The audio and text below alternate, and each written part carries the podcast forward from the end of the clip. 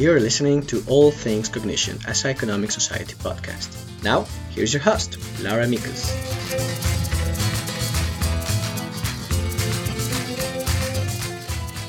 I'm speaking with Jen Coane about a paper that she's recently published with, I believe, student co authors in the journal CREEPY or Cognitive Research Principles and Implications. Um, hi, Jen. Thanks so much for talking to me. Hi, Laura. Thank you.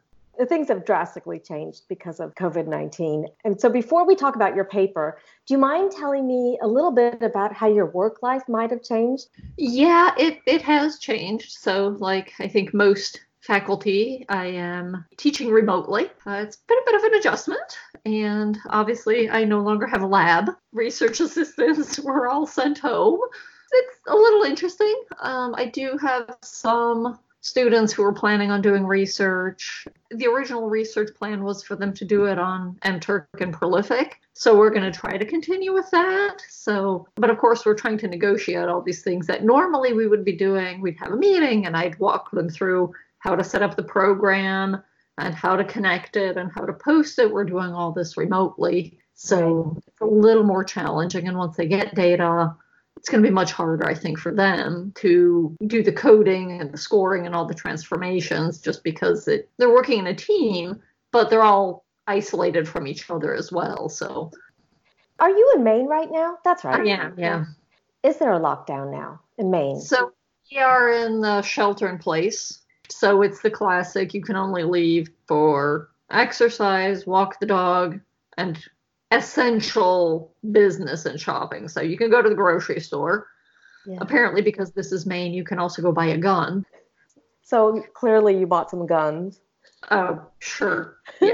I don't even know where a gun shop is.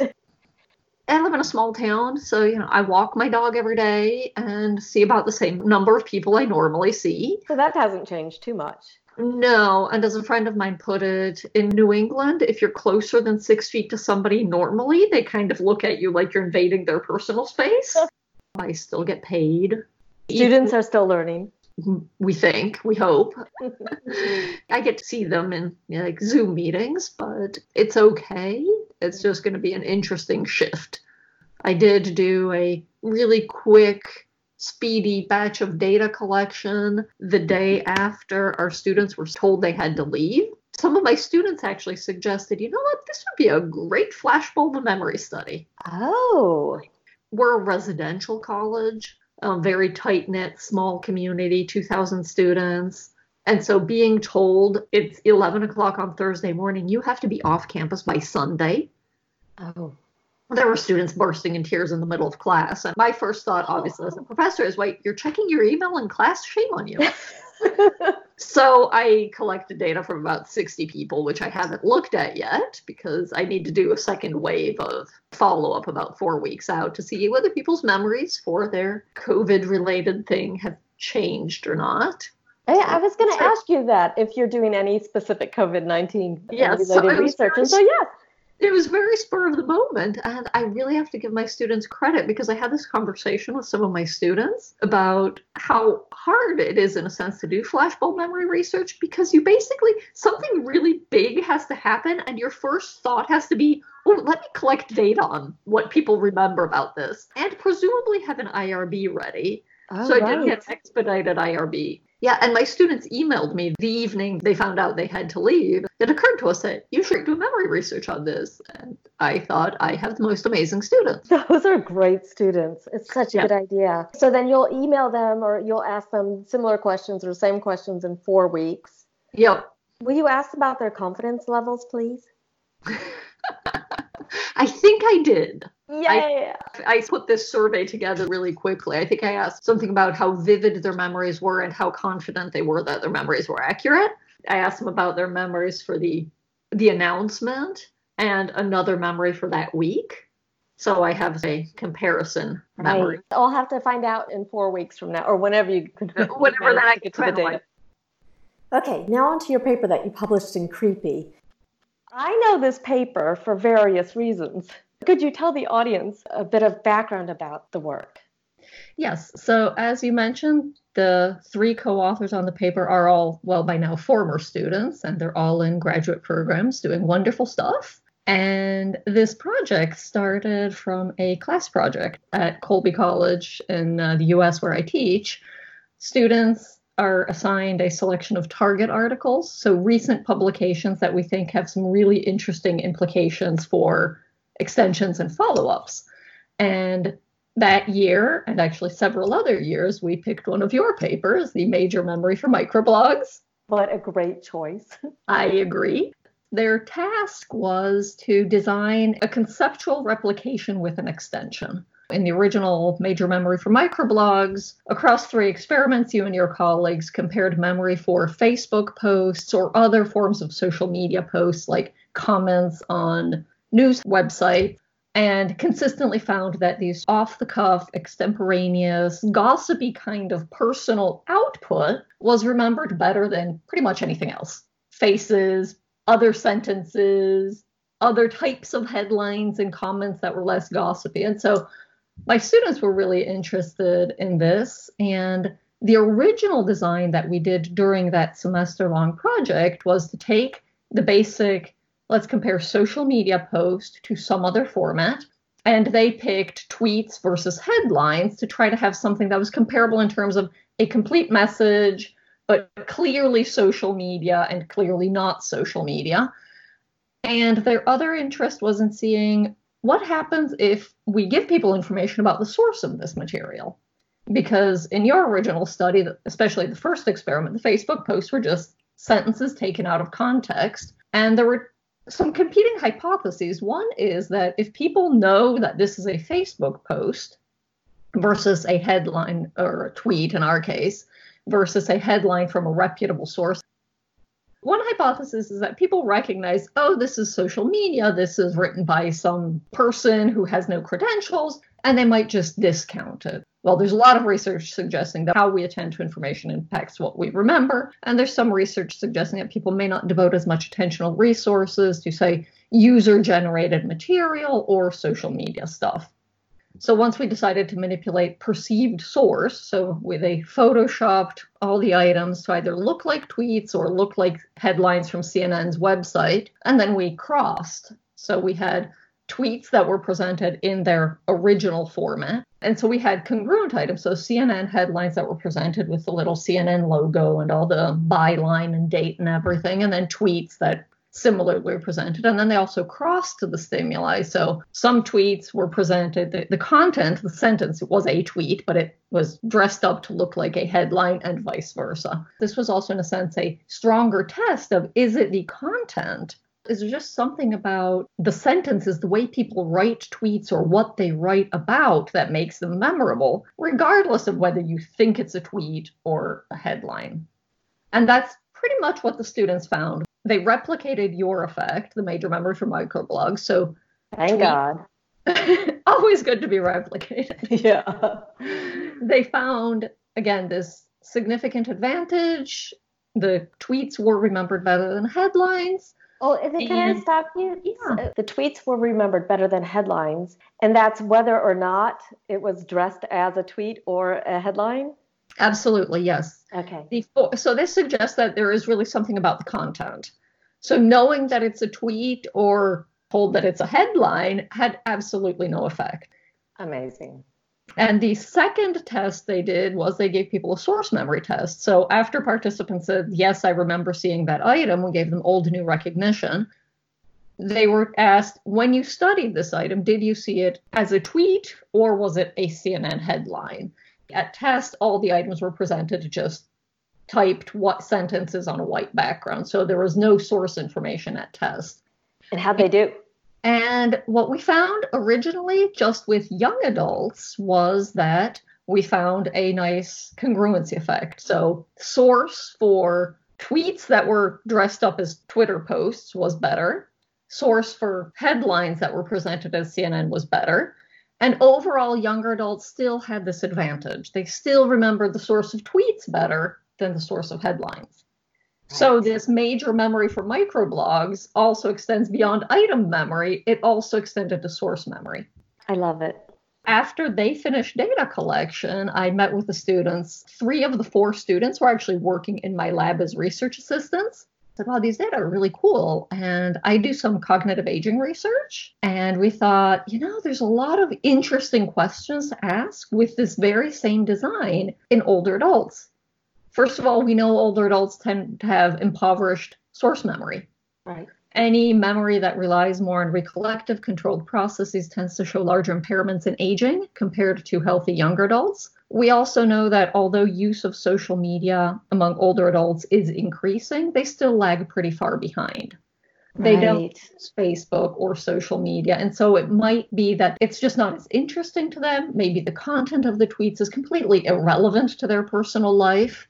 And so we had some interesting questions about whether A, is this major memory for microblogs, this you know better memory for this social media content that seems to persist across types is it general or are there boundary conditions in that it's only occurs in the users the end users of these social media? And older adults are like i have no idea what you're talking about. This is meaningless to me. We do know from lots of lines of research that as we age our knowledge base gets richer and richer and older adults often can capitalize on this increased knowledge base, their semantic memory, to sort of compensate for some of the deficits in episodic or item specific memory. But it really depends on them having this rich base of knowledge that they can sort of attach information to. If the tweets or Facebook posts are about unfamiliar content, that they might struggle more to make those connections. First of all, does this effect generalize to different populations? and how much does it depend on experience with the medium or familiarity with the style and content and so the summer after my students collected the data we replicated the study with a sample of older adults we categorize older adults as 60 plus. and when we replicated the study with the older adults uh, we basically found much like the younger adults they showed the same effect for item memory so they also showed this nice advantage for social media posts for the tweet. It still blows my mind that this this is a thing. when we first did it in the lab, we couldn't believe it, kept redoing it. Really, people remember these posts better than anything else, including headlines. And then you replicate it, and with older adults, it's still it's incredible Yeah. to me. It was really exciting.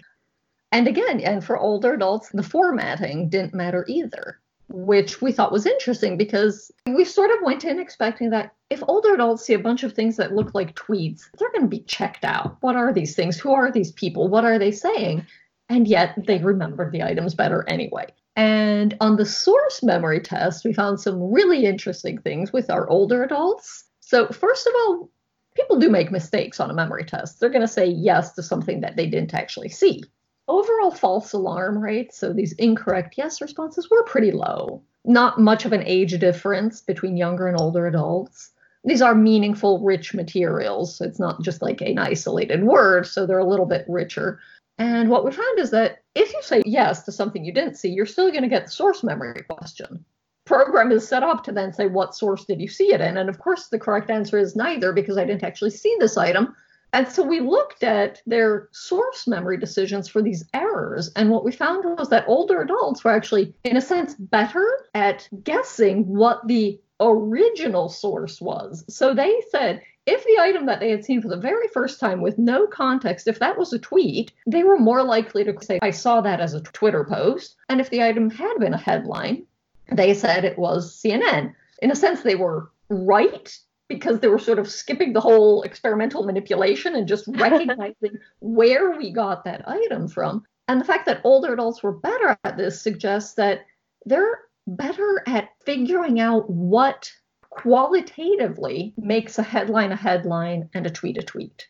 They are really sensitive to either linguistic, stylistic, content things, more so than younger adults. The older adult source data, we talked about the their better identification of false alarms. When we asked them for the items that they had correctly identified as seen, older adults had this really, really big congruency effect. So when they saw the tweet as a tweet, they were really accurate. If we looked at raw accuracy, they were as accurate as younger adults.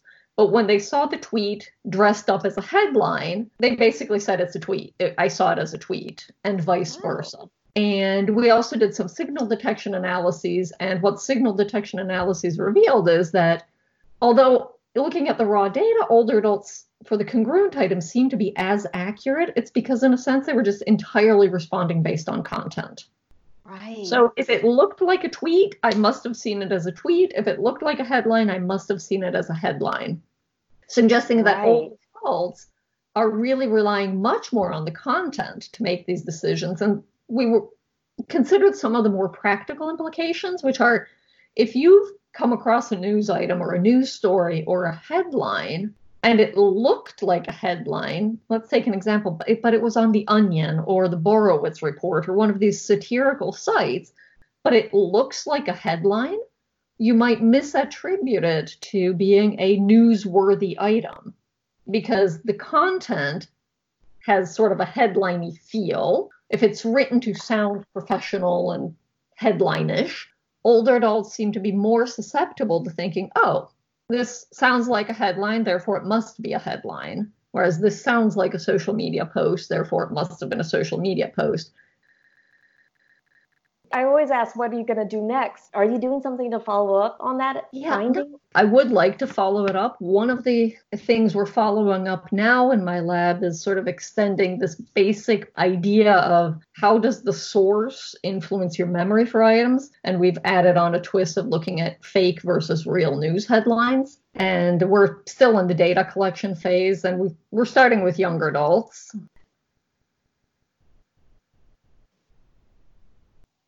So, how do you think these findings might help during the COVID 19 crisis?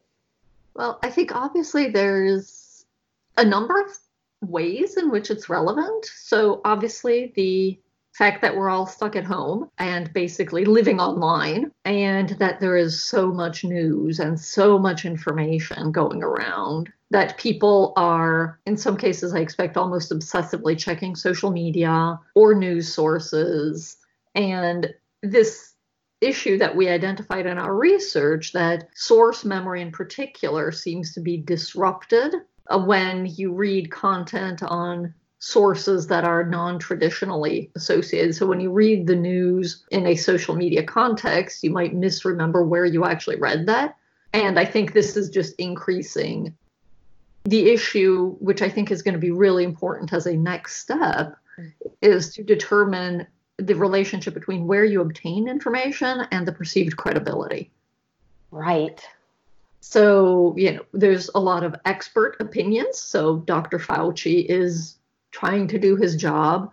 There's a lot of non expert opinions being distributed. And are they being perceived as more or less credible because now they're appearing on this site versus that site? And Right. so, and if you have credible experts with actual public health epidemiology, medical credentials, sort of mixed in with holistic scientists who are saying, oh no, your body will fight off the virus, just drink ginger water or something. is is there sort of this blending of what people can hold on to and you could even potentially imagine some source confusion. You have one story in your social media feed from the New York Times or another source, and right below it is one from another. We know that there's a lot of source confusion. Right.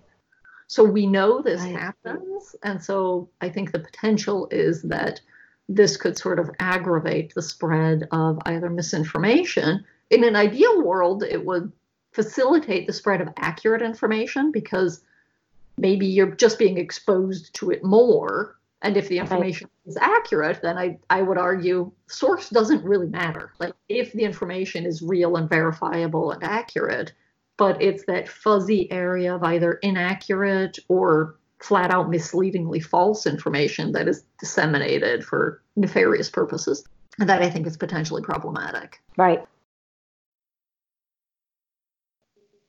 Here's a question that I think we could end on. If you were to write a tweet about this paper, what would it be? Oh, let's see. I've never tweeted in my life, so this is probably going to be over the character limit. I'll check. I would probably tweet something along the lines of You may remember this tweet, but you may not remember where you saw this tweet. Oh, that's really good. I had one, and mine would be 18 to 80, you're going to remember this tweet. Oh, I like that. I think I like yours better. Thank you so much for talking to me about your work, and I really look forward to reading and hearing about the follow up work that you do. Thank you, Laura. It's been really fun, and I just wanted to thank you again for doing that original research, which inspired my students to come up with this design. And I do really need to give them credit. It was their idea, and they did so much of the heavy lifting. And at least one of my students got really, really good at signal detection. So. Oh. oh, that warms my heart. That makes me feel so good. Oh, thank you.